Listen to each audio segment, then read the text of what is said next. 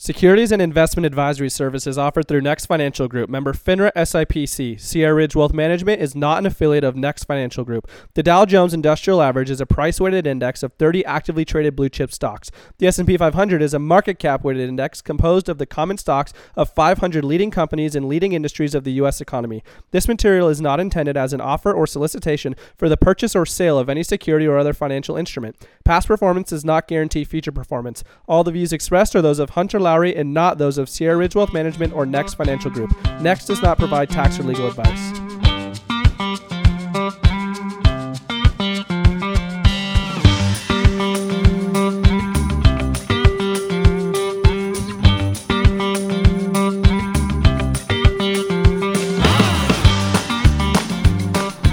What's going on, everybody? Welcome back to the Wealth Accelerator podcast. Hunter Lowry here, your host, and my goal is to help you to create a family legacy, not just short term wealth.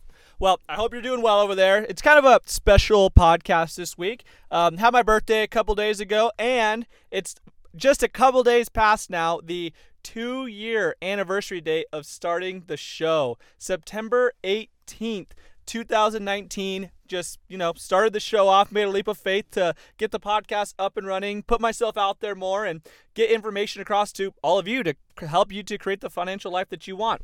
And i hope that everybody listening has gotten something out of the show learned at least something valuable and if not i'll keep on trying. Hopefully at some point i'll get something value to, valuable to you sooner or later but over the last two years of the show, a lot has changed. I don't even like listening to the first couple episodes. They sounded so bad. And it was really awkward in the beginning, just sitting by yourself with a microphone, trying to have a conversation. You feel like a weirdo doing it in the beginning. and those episodes were kind of brutal. But hey, everybody's got to start somewhere, right? I mean, it's the same with investing. You don't become a millionaire without putting your first dollar into some type of an investment. There is a learning curve no matter what you do. So, I want to talk today about a question that I've been getting a little bit here recently, and that is with low interest rates on debts, should I just invest my money to earn enough to cover the debt payments? And it's kind of funny, even after I was thinking about recording this podcast on this topic, I was driving my truck and seriously a commercial came on the radio that was saying, hey, you need to basically, you know, take on debt and invest the money. That way you can make a bigger return than the low rate that they're going to be charging you. And I'm just shaking my head laughing. I mean, seriously, that was exactly the point that I was going to be refuting on this podcast. So just keep that question in the back of your mind, and I want to talk about some other stuff before I get back to it. Now, when I was in college, I went to school in just outside of LA. They're called the Claremont Colleges, and I had lived in Arizona basically my entire life before leaving for LA. I didn't know anybody else going to that school. I didn't even know the LA area very well. And the summer before freshman year of college started, I remember this vividly. I'm sitting on the beach in San Diego on vacation with my family. We used to go to San Diego as a family quite often for the month of July and get away from the heat in Tucson, Arizona. But I'm on the beach and I get a Facebook notification from this random kid. So I open up the message that he sent me and it said, Hey, Hunter, I'm your new roommate. Can't wait to meet you, man. What do you like to do? What's your favorite food? What's your favorite music? he was so hyped up and he was that way the entire couple years that we lived together. Just a great person, an extremely loyal friend. Now, one of the things that this guy taught me was Murphy's Law. He used to say it all the time. Oh my gosh, Murphy's Law this and Murphy's Law that. And at first, I had zero idea what the heck he was talking about. I had never heard of Murphy or whatever law he wrote. Nobody taught me about that in school. So I was just lost. And come to find out, as I'm sure you already know, Murphy's Law, it states if anything bad can happen, it will.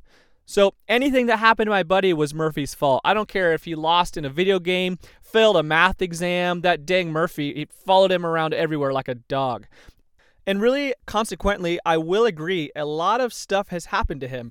He got sick constantly. He was on the track team and was always hurt. I mean, weird things just seem to happen to him. And as much as I love this guy, he did not put up a very good shield between him and Murphy. In fact, I think a lot of times he was opening the door and just calling Murphy into his life. You know, he didn't really train for track season and he didn't really prepare his body, and then he'd get hurt. He would stay up really late playing video games, not sleep very much, and then get sick. And again, as awesome as a guy as he was and as nice as he is, he just didn't quite know how to keep that dang Murphy away from him. But the solution, in my mind, it was pretty simple. Just train, prepare, and be more disciplined. And a lot of these problems, I believe, wouldn't have, have been in his life at school. And I don't think Murphy just goes away after college either. We all know somebody, maybe maybe you know multiple people who bad things just seem to happen all the time to them. It's like they just constantly invite Murphy into their lives. And in my mind, the answer is simple. Create a situation where bad things are less likely to happen. Yeah, Hunter, sure. Thanks for the advice. Let me, you know, wrap myself in bubble wrap and never leave home. No, that's not what I'm saying at all. But the key part of this whole thing is your definition of bad.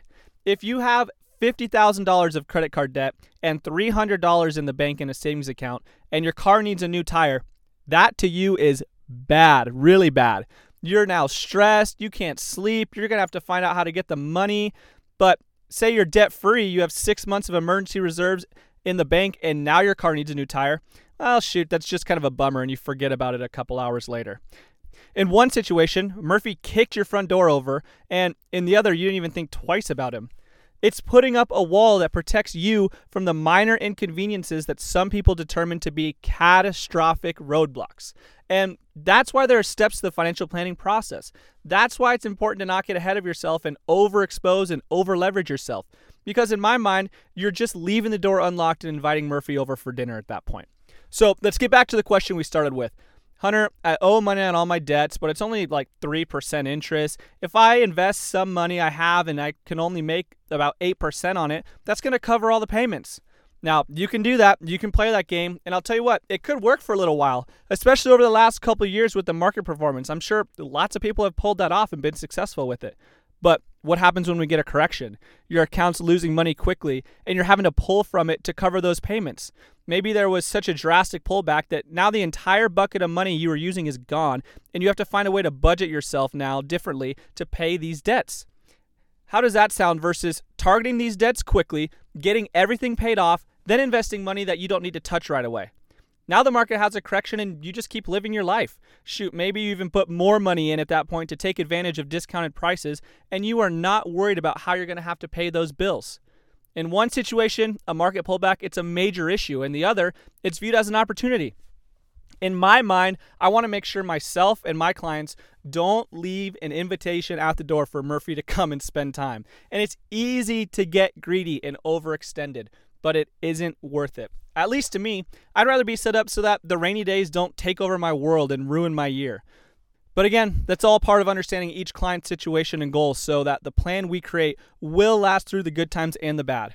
And I'll tell you what, September's been a rough month on the markets. And if you've had a bad feeling in your stomach watching the markets this month, then to me, that's an indicator you're not set up correctly. Of course, Nobody in the world, not a single person wants to see their account drop.